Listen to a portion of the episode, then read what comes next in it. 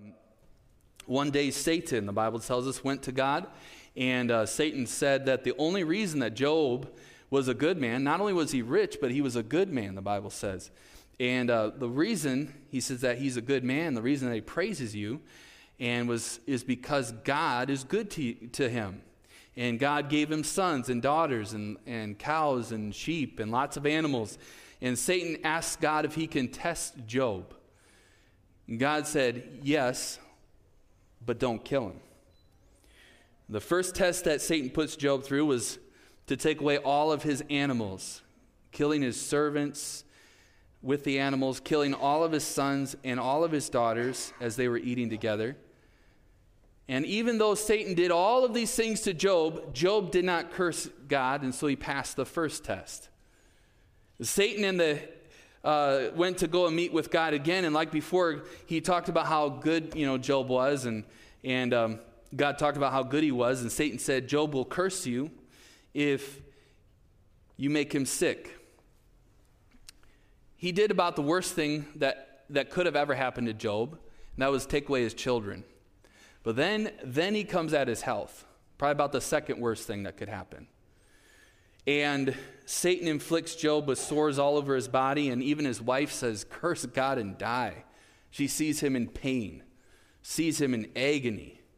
And Job told her that if, if he said that, then he'd be a foolish man. That'd be a foolish thing to do to say, uh, to curse God. And Job passed that test. And then we see his friends Eliphaz, Zophar, and Bildad. They come and they share their uh, their words with him. They try to comfort him, but then they start to think about all that Job's gone through with losing everything all of his wealth, all of his children, losing his health. And uh, they think maybe Job is a bad guy because of a lot of the things that are happening to him. Maybe he did something wrong. Maybe Job, maybe you're not really all that, that good of a person because of all that you're going through. And so Job is so discouraged and he's devastated about his circumstances that he is literally longing himself to die uh, Job chapter 3, verse 1. And if you would, let's stand out of respect of God's word just for a second here. We'll read 12 verses and we'll get this uh, sermon going here with some scripture. The Bible says, After this opened uh, Job his mouth and cursed his day. And Job spake and said, Let the day perish wherein I was born. And the night in which it was said, There is a man child conceived, let that day be darkness. Let not God regard it from above, neither let the light shine upon it. Let darkness and the shadow of death stain it. it. Let a cloud dwell upon it. Let the blackness of the day terrify it. As for that night, let darkness seize upon it. Let it not be joined into the days of the year. Let it not come into the number of the months. Lo, let that night be solitary. Let no joyful voice come therein. Let them curse it that curse the day, who are ready to raise up their mourning. Let the stars of the twilight therefore be dark. Let, let it look for light but have none. Neither let it see the dawning of the day, because it shut not up the doors of my mother's womb, nor hid sorrow from mine eyes. Why died I not from the womb? Why did I not give up the ghost when I came out of the belly? Why did the knees prevent me, or why the breast that I should suck? He's saying here that I wish I had never been born. This is a dark time of depression, and some have gone through that. Some in this room have experienced that. If not, if not uh, most in this room have experienced something like that where you said, I wish I had never been born because of how difficult your life became and, and what you were going through at that time, and maybe what you're going through right now. And this is, a, this is something I want to just talk about just for a minute. We're, we're in the same theme of fear and looking at fear thou not. And I just want to look at uh, this for just a moment. Thursday night, we did talk about a few mental health things. Uh, but today I want to look at depression. But at the end of the sermon, I hope we can all say God is good and God is always right, and God is God, what He does is, is always right. So let's pray. Father, I pray that you bless the reading of your word. Speak to us now. I pray that your servant would be used of you, Lord. I pray that you'd help me to get out of the way and allow you to work. In Jesus' name, amen. If you would be seated. He said, basically, why was I born? Why am I alive to suffer? God could have taken me before I had to go through this. And you get down to verse number 20, and he says there, Wherefore is light given to him that is in misery, and life unto the bitter in soul. The word light there in verse 20 is a reference to life, and this verse is now part of Job's complaint. He said, God is keeping me alive even though I want to be dead. I don't want to live. But God is giving me life. God is allowing me to continue to have light. Verse 21, the Bible says, Which long for death, but it cometh not, and dig it, dig for it more than for hid treasures. He's looking for, for just a way out of this pain that he's experiencing. And in verse 22, which rejoice exceedingly and are glad when they can find the grave. Why is light given to a man whose way is hid and whom God hath hedged in? For my sighing cometh before I eat, and my roarings are poured out like the waters. Job felt God had surrounded him with a high wall, a hedge, keeping him from, from going into death. God was, not, God was preventing him so he could not move freely. Job asked why light should be given to such a man, somebody that just wants to die. Why are you allowing me to live? Why should I not be permitted the, the, the uh, freedom to just die? That would be far better in his mind. I believe Job was experiencing a severe, uh, severe depression. He's going through anguish and turmoil in his mind and in his emotions. And Christians can go through depression. Christians can Christians go through dark times. And I believe that all of us experience depression and all of us experience uh, low times in our life. First of all, just because we live in a cursed world, we live in a world full of problems. And many times people will direct their anger at God and say, Well, God, it's your fault. But my friend, every problem in this world is because of man's sin. Every problem in this world. We can blame God all we want, but that doesn't make it reality. The truth is that God created this world and he said it was good. And then with Adam and Eve's sin, that's where the curse came in. Because of one man's sin, the Bible says death passed upon all men, and so we're suffering because of man. And then, because of uh, the sin curse, it is only compounded. Not only are, are we under a curse, not only are we suffering because of Adam's sin, but then all of the others that have been born since that time, all of us together, because we're all one human family.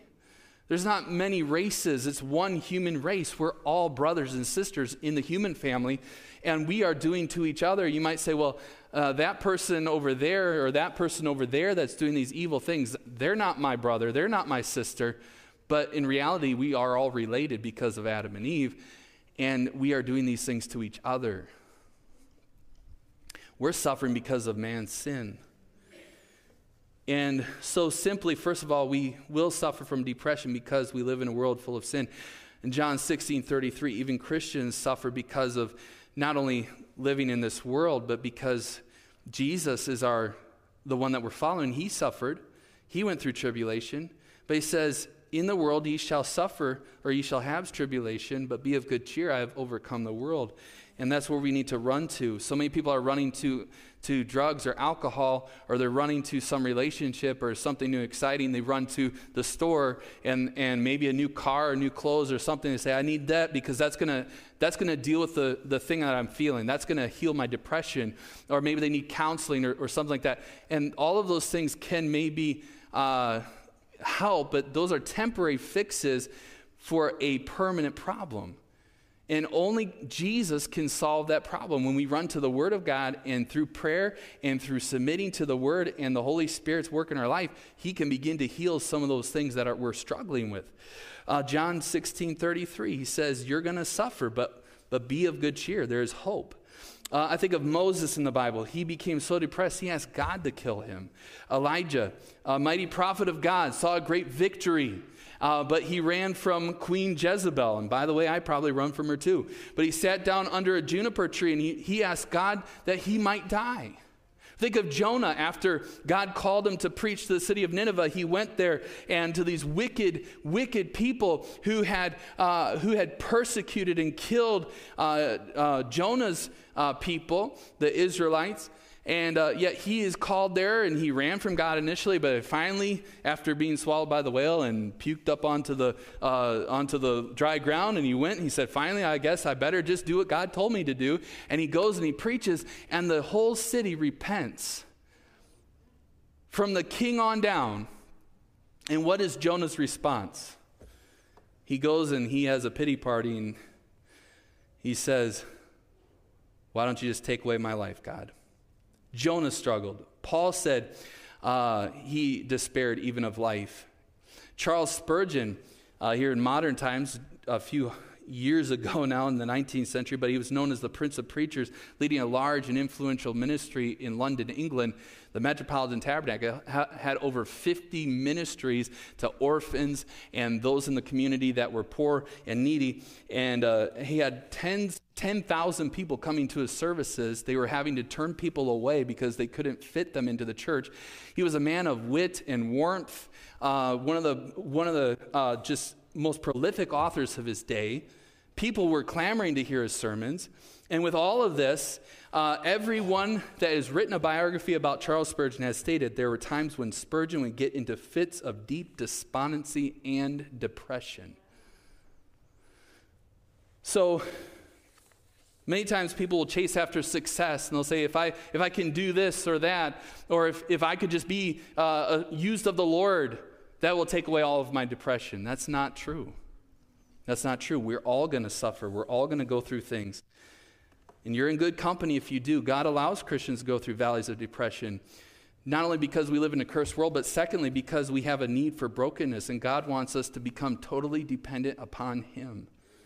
Number three, we need to also build compassion. How can we have compassion on those that are struggling, those that are going through valleys and, and, and, and, and through hard times and are suffering if we ourselves don't understand what they're going through? Some of the most hollow words that people can say is, I know what you're going through when they really don't know what we're going through, right? I mean, I've been pastoring for a long time, hard to believe almost 10 years, and I've very, very few times have said, I know what you're going through, because that sounds so hollow. I mean, I heard it at a funeral a year ago, and I said, No, you don't. I heard somebody say it. I said, No, you don't. In my heart. I didn't say it to them, but they were up there speaking. And uh, trying to, they were trying to bring comfort. This was not a pastor, this was a politician. And of course, you know, we all understand they lie. But, um, and uh, he said, Family, I know what you're going through. I'm like, No, you don't probably should should learn how to talk to people that are grieving because unless you really do know what somebody's going through, and even those that know what somebody's going through, they very rarely say that. Sometimes the best thing to do is to say nothing, but just to be present and just to be a listening ear. But sometimes we, we go through these things. God allows us to go through things because uh, we need to build compassion, and that is born out of experiencing similar problems. And Jesus knows what we're going through. He's been there. Hebrews 4:15 tells us that Jesus is not a high priest which cannot be touched with the feeling of our infirmities. He's not somebody that's up here above the fray and, so, and, and has never experienced anything up in some ivory tower and just, you know, uh, speaking platitudes. No, Jesus came to earth. God became a man. John 1:14, the word, which is Jesus, became flesh and dwelt among us. He lived here, he suffered, he experienced life. And the Bible says that we this is the kind of high priest that we have. He understands what we've gone through, but he was in all points tempted like as we are, yet without sin. He's been there for us. Why? So we can also be there for other people. Second Corinthians chapter 1 verse 3 2 Corinthians 1 3, I'll just read this verse. Blessed be God, even the Father of our Lord Jesus Christ, the Father of mercies and the God of all comfort, who comforteth us in our tribulation, that we may be able to comfort them which are in any trouble by the comfort wherewith we ourselves are comforted of God. The key to uh, receiving a blessing in your life, my friend, is to open up the channel of blessing out of your life into someone else's. Because as you give to others, God continues to pour into your life. And He says, I'm going to continue comforting you in your struggles and in your hard times and in your depression as you are helping others. So many times we come to church and we fold our hands, and we, our arms, and we say, All right. And we kind of sit in the pew and say, I made it. Now I can get what I need. But my friend, I hope that God gives you what you need and inspires you and encourages you through the Word of God and through the fellowship of the church. But one of the greatest ways to get what you need is to start giving to others, being encouragement to other people. And again, I caution you don't just come up to someone and say, I know what you're going through. And, uh, or don't say, I'm praying for you, brother. Some of the greatest things that, the greatest thing you can do is just stop right there and just say, Can I pray with you right now? And just be an encouragement to somebody in the moment. God works through us. And by the way, we get blessed on the way. And there's nothing, uh, by the way, more painful than suffering that seems to be wasted and seems to be without purpose. But I'm telling you right now, the things that you're going through are not wasted. God says, I want to take all of the trials that you're experiencing and I want to bless you in the end. I want to shape and mold you into being uh, more like Jesus, as Romans 8 28 and 29 says. But all of, all of that, is not wasted because you can help somebody else with that.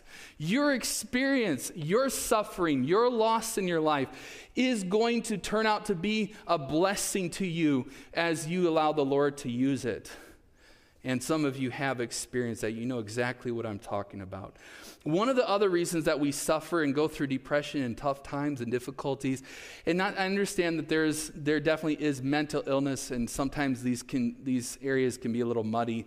Uh, but we talked about this Thursday night, just as a caveat, and uh, saying that sometimes medication uh, used in the right way may be helpful, and maybe that's what's needed. But I'm telling you that God allows us to go through things not for us to run to pills or run to some other issue, but to go to the Lord and say, Lord, help me. Lord, help me. He is not our spare tire, He needs to be our steering wheel. Go to the Lord for help. But one of the reasons, lastly, here, that we're going through suffering is that we would be purified.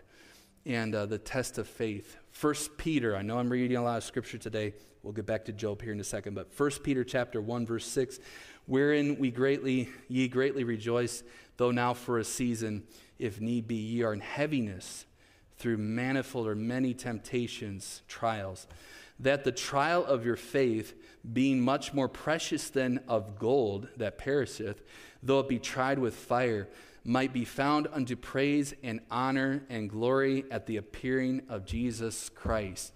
Your suffering is not wasted. It is to purify you and to make you more like Jesus, to purify the gold. God is allowing that trial to, uh, He allows that so that it can uh, remove, like a fire will purify gold, to remove dross, to remove all of the impurities in our life. Job chapter 23, Job says the exact same thing. That's why we're going down this road. After all of his suffering, after he realizes what the Lord is doing in his life, Job chapter 23, verse number 10, he says, But he knoweth, speaking of God, Job, this is Job, but he knoweth the way that I take. God knows my path. God knows why I went through this. God allowed it to happen. He knoweth the way that I take. When he hath tried me, I shall come forth as gold. Job despaired of his own life. He wasn't thinking correctly because of all that happened. Barnes says that uh, it wasn't just the greatness of Job's loss, but it was because everything happened all at once.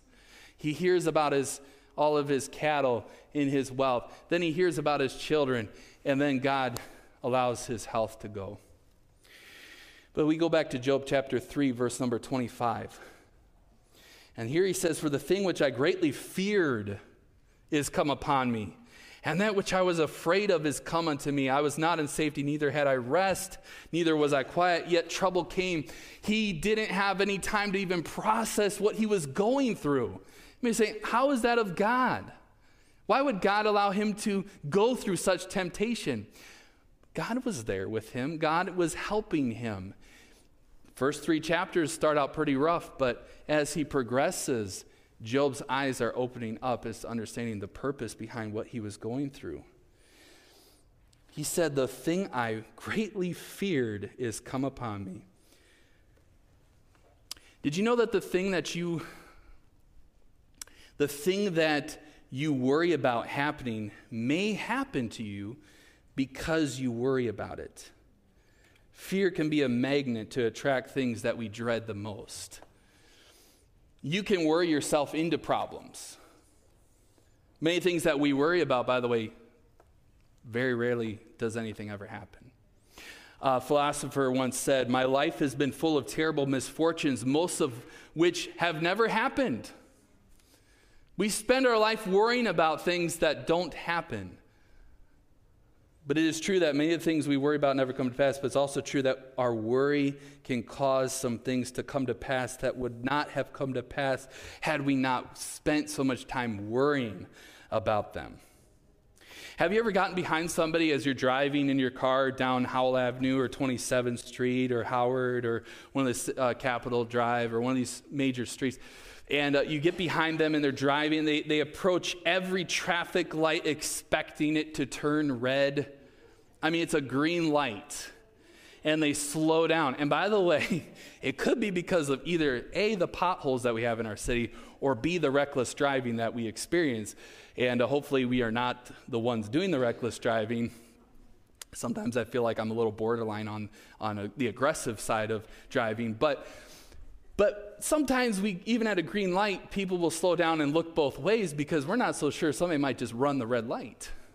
Some of you experienced that. I've seen it happen myself. But, but if you get behind somebody and they're anticipating the green light turning red and they're just always slowing down and it's green uh, and getting ready for it to turn red, and sure enough, every single time it turns red, kind of like us when we live that way, we can uh, telegraph trouble. We can say, oh, I, uh, this, this is going to happen. This is going to happen. I, I, I, know people like this, even in our church. I love them to death, but they're, they're always, you know, that pessimist. And they, oh, you pastor, it's going to snow. You know, Brother Larry got up this morning and said, oh, I'm looking for it. I think he said Wednesday it's going to be in the 50s, right? Well, it's, gonna, it's not going to last. It's not going to last. Now, he didn't say that. You, you wait till next week. We're going to have a blizzard. We at least have two or three good blizzards before we get spring. And we don't really have spring, it's just an extended winter. That's all we get.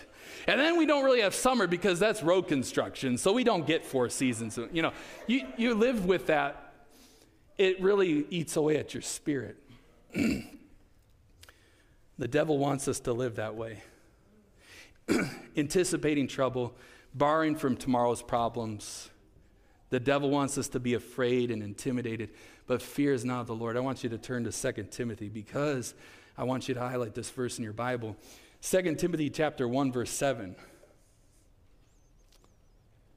If you're walking in the spirit of fear, you cannot have the joy that God wants us to have. 2 Timothy 1 verse 7. New Testament. Paul says, "For God hath not given us. Speaking of us who are believers, we are supposed to be people of faith, trusting the Lord. He says, God has not given us the spirit of fear, but of power and of love and of a sound mind. When we are living in fear, we cannot think straight. Our mind shuts down. I mean, we go into code black. You know, we, we can't function. What's going on? We can't work, we can't live, we can't sleep, we can't enjoy family time because we're, we're anticipating something bad happening. And yes, trials will come. We're going to suffer, we're going to go through things. But we're, we're borrowing from tomorrow's problems by worrying about everything that may or may not happen. And sometimes we do that, don't we? If I'm walking in fear, I can't have the joy of the Lord. I can't share my faith. I can't tell other people about how great God is. Three quick points. Number one, don't be afraid to trust God in His Word. Job chapter 13. Go back with me if you would. Job 13. Job trusted God in his word. Job's response to the worst trials that anyone could ever go through, because I don't think anyone's got Job beat. Maybe you do. Maybe you have some story or anecdote you can share with me after church. But I mean, Job had it all happen. Not, not only did he have it all happen, it all happened like that. Verse number 15, Job 13, 15, he says, Though he slay me, speaking of God, though he slay me, yet will I trust him. I think of the three Hebrew children in the fiery furnace, Nebuchadnezzar, they, they get thrown into the fiery furnace, and uh, what happened? Well, they didn't die. Jesus was with them in the fire, but they weren't going to back down. They weren't going to give in to this wicked king's command to, uh, to bow down to this, this idol and bow down before the image. And they said, It doesn't matter. We're going to do the right thing. And there they go into the fire furnace, and God was with them. Think of Daniel gets thrown into the lion's den, but God was with him. And so many times, so many times, we see in the Bible where our faith, or, someone in the Bible, their faith was tested. Just like Job. And Job says, It doesn't matter what God does to me. It doesn't matter if Satan slays me or if God slays me or whoever. It doesn't matter. I'm going to still trust the Lord. I'm going to trust him. It's tough to be in a battle in a dark place. But don't be afraid to trust God. Don't doubt in the darkness what God has revealed to you in the light. He knows where you are. you don't need to be afraid to trust Him. Sometimes we go through trials that are so hard to bear, but Jesus is with us. We go through difficult days. We're tempted to accuse God. I think of William Carey, and I'll finish with a quick illustration here. But William Carey, one of the first missionaries in modern history, back in 1793, went to India. He was, a, he was not encouraged to go. He was discouraged, if anything, by Christians, but he went there from England and he labored in that country for 40 continuous years. He never came back. Back in that day, missionaries did not come back every four or five years. They packed all of their worldly possessions into coffins and they would ship them to where they were going, planning never to return. Basically, the departing party was a funeral party.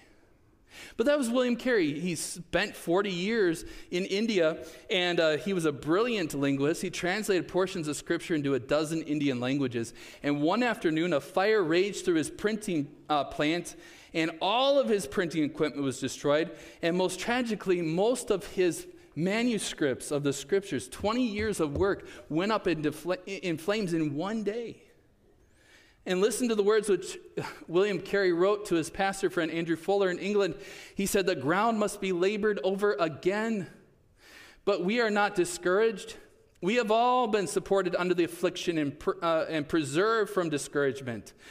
To me, the consideration of the divine sovereignty and the wisdom has been very supporting, and I endeavor to improve this, our affliction, last Lord's Day from Psalm 46, verse 10, which says, Be still and know that I am God. And Carey wrote, I principally dwelt upon two ideas. Number one, God has sovereign right to dispose of us as he pleases. Number two, we ought to acquiesce in all that God does with us and to us. And uh, I found this interesting at a particular low point in Carey's life, perhaps after this fire. He was said to have made this declaration. And you've heard this quote, I'm sure, before, but he said, The future is as bright as the promises of God. The future, and, and somebody said, well, Adoniram Judson said that quote, but, well, we don't know who said it, but William Carey mo- most likely said it because William Carey's son went on to work with Adoniram Judson, so I'm sure that Adoniram Judson just adopted the quote because he went through a lot of suffering as well. But the future, your future, is as bright as the promises of God. Don't be afraid to trust the Lord. Number two, don't be afraid uh, to, uh, of public opinion. Think about the people that were encouraging Job. He didn't, he didn't have any encouragement. His wife, his friends. And, and, and we can suffer from fear of what others think. We can be intimidated by this humanistic, pagan world that we're living in. Even if you mention Jesus and you're not cussing, if you mention the name Jesus and you just say it in a positive light, you're going to get either flogged or canceled. So you're going to get persecuted in, in this world. But don't be afraid of public opinion. We need to realize that there's a judgment day coming for God is merciful. God doesn't want to send anybody to hell. But there's a judgment day coming. We can't just live in God's mercy and say, well, He hasn't struck us down yet, so He must be doing something right. If you're going against Scripture, then you're not. And this world is rejecting God. They're rejecting the Bible, they're rejecting Jesus. God is brokenhearted, saying, I sent Jesus to die on the cross for the world. I care about everybody. And they're rejecting me. But we, we, it's not time for us to tiptoe around the truth. And I say, well, that's, that message is not really nice, Pastor. I'm sorry that the truth offends. But if a doctor has, has the truth, even if it's offensive, he better tell me the truth. We have that same obligation, if not a greater obligation, because we're dealing not with a physical body, but spiritual, but, but souls. These are spiritual things, they're, they're eternal things. Find my place here again. I'm almost done. But don't be afraid of public opinion. Th- thirdly, don't be afraid to praise God. We see in Job, Job praised God in chapter 1. Go back to Job chapter 1, verse 20. I believe this is the right verse, but the Bible says Then Job arose and rent his mantle and shaved his head, fell down upon the ground, and worshiped. And he said, Naked came I out of my mother's womb, and naked shall I return thither. The Lord gave, and the Lord hath taken away. Blessed be the name of the Lord. Amen. And so uh, the lesson of Job teaches that our first response should be to worship God to worship him. After the first wave of loss, Job's, Job praised God. And in the end, if you go to Job chapter 42, I don't need you to turn there, you can if you want, but Job chapter 42, uh, the Bible tells us in the end that God blessed him more than he had before. And it would be easy to see how Job could have praised God at the end when he restores everything to him. But all the way back in chapter 1, Job says, Blessed be the name of the Lord. What a, what a, a, a man he was. We don't have to know why. We don't have to understand. Job didn't know why. Job didn't have any understanding. We just simply say, God, I praise you. You say, well, Pastor, I don't feel like praising God. Well, of course you don't. But I don't under, uh, because you don't understand. You might say, I don't really feel like it. But we, we should thank God in everything. 1 Thessalonians 5.18, in everything give thanks, for this is the will of God in Christ Jesus concerning you. And you might be saying, well, Pastor, I'm not thankful for everything. And I'm not trying to get too technical here, but I did hear anecdotally, I heard a story about a pastor's wife who was suffering from severe depression, suicidal depression, just struggling. It, it, it probably was stemming from postpartum and other things that were going on. And just, just not wanting to read the Bible, not wanting to go to the scriptures. And her dad sent her this verse 1 thessalonians 5.18 later checked up on her and, and she looked totally different. She was out of bed had been you know not able to get out of bed for weeks just struggling. Just looked like she normally looked before she was struggling. He said what happened and she said praise the lord she said it doesn't say for everything, she said in everything. She's like, I, I, couldn't be thankful for all that. But, you know, later on, she was thankful for how it brought her to the Lord and as she went through all that. But she said, it says, in everything, give thanks. I might not be thankful for the trial. I might be happy about what I'm going through, but in the trial, in the, the, the, the, the horrible circumstance, in the feelings that I'm feeling, in all of this, he says, give thanks for this is the will of God. God's will is that we would simply praise Him, move beyond our feelings into faith. If you're not careful, you're going to lose your joy. You just walk outside and you'll, you'll experience some of the things that are out in this world, and you see all the things that are out in this world, and chase after the things that are out in this world, you will lose your joy. You're going to lose your joy because it's not in the world that we find blessing, it is in understanding our created purpose. God created man so that we could have fellowship with Him, and He wants our love, He wants praise, He wants that real uh, fellowship from, a, from our heart, that we would exercise our free will. God didn't make us robots. I mean, God could have just made robots, but He didn't want that. God wants us to choose to love Him and choose to praise Him.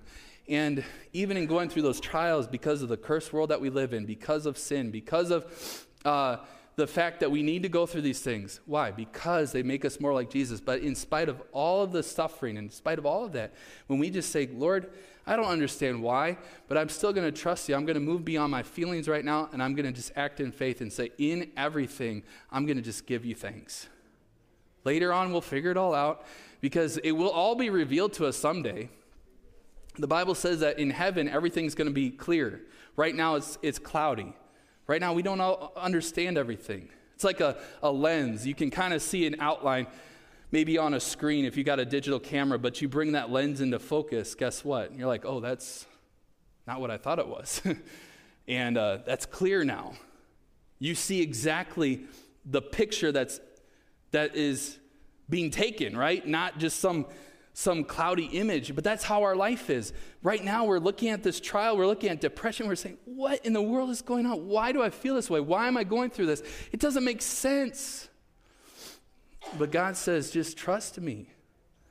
Trust me. Live in faith and do, do the right things. By the way, we can't be living just however we want to live, and will say, Well, God bless this mess. Trust the Lord, obey the Lord. God is merciful. God's the God of second chance. You say, Well, I've already messed up. It's too late for me. No. God says, I want to restore you. I want that's part of his plan. That's part of it. But we got to submit to him. We can't just say, Well, God, you get on my schedule and you figure out what I want to do and you do my will. No, God says, Do my will. But as we are doing on the journey, on the way, as we're doing what God wants us to do and we're obeying Him, He says, I'm going to bring some of this more into focus. All of this suffering, all of this hardship, is, is going to start making some sense. But someday in heaven, it will all make sense. It will all make sense. Be thankful. In everything, give thanks. People at work ought to hear you say, Thank you, Lord. By the way, just start by saying thank you to those that are in your family. say thank you to those that do things for you. You, know, you go to, go to uh, the coffee shop, go to Dunkin' or Starbucks or whatever coffee shop you want to go to here. We've got lots of them in the city Anodyne, Colectivo, and whatever else is here in Bayview. You go there and they give you your coffee, don't just grunt at them. Say thank you. I'm not saying you have to tip them, okay, because I think that's ridiculous. You know, pay $6 for a coffee and now you want a tip on top of that? And, uh, but, but why don't we just say thank you? Reintroduce that back into society. Please and thank you. Teach your kids that. You know, kids, Grandma gives them a Christmas present. Mm. Birthday present. Mm. Yeah, thank you, Grandma. Is that all the grandmas said amen? And uh, but but guess what? You can't tell your kids to do something that you're not doing yourself. That's hypocrisy. But may we start to just have a heart of gratitude for things, just the simple things. And then, wow, I was able to take a breath of air. Thank you, God for that glass of water. I used to see my, my grandpa used to pour a glass of water from the tap and he'd pray over it. Maybe I should start doing that. I, you know, he was just thankful for everything, but he, was, he would literally stop and say a prayer over the water. Boy, that's convicting. Just close up and have an invitation right there. But be thankful in everything, give thanks, for this is the will of God in Christ Jesus concerning you. Amen. And me, all of us. And, and be thankful. People should hear us say, Praise the Lord. They, they, mock, they mock us. Oh, yeah, those are those, you know, those are those Bible, uh, Bible thumpers over there. You know, the, you know, the praise the Lord. And there's a lot of garbage out on TV of, of just fake Christianity and fake all of the stuff that goes on gives gives gives the Christians a bad name, I guess. But I'm not worried about all that. But what I'm saying is, yeah, there's plenty of material of, of people making fun of things. But why don't we just genuinely from our hearts say, Thank you, Lord? And, and say a prayer. People should see us bow our head and give God thanks. Thank you, God, not just for the food, but thank you that I'm able to chew this food. Amen. Somebody ought to give God some praise and glory this morning. Somebody ought to praise the Lord. Let's pray. Father, Lord, I thank you for your word. I pray that you bless. Lord, help us to move from faith to from fear to faith. Lord, help us to live in faith, not to be controlled by, oh, I, I don't know what's going to happen. This bad thing, anything could happen, Lord. Anything could happen. Help us not to live live controlled by these this horrible thing called fear. It's a it's a tool that this, the devil uses in our life. May we not be crippled and out of commission. But God, help us to start by just saying, Thank you, Lord. Thank you, Lord, for that breath of air. Thank you to be able to even chew the food. Thank you for that glass of water. Thank you for the simple things. Thank you for the things that we all take for granted. God, thank you. I pray that you'd help us this morning.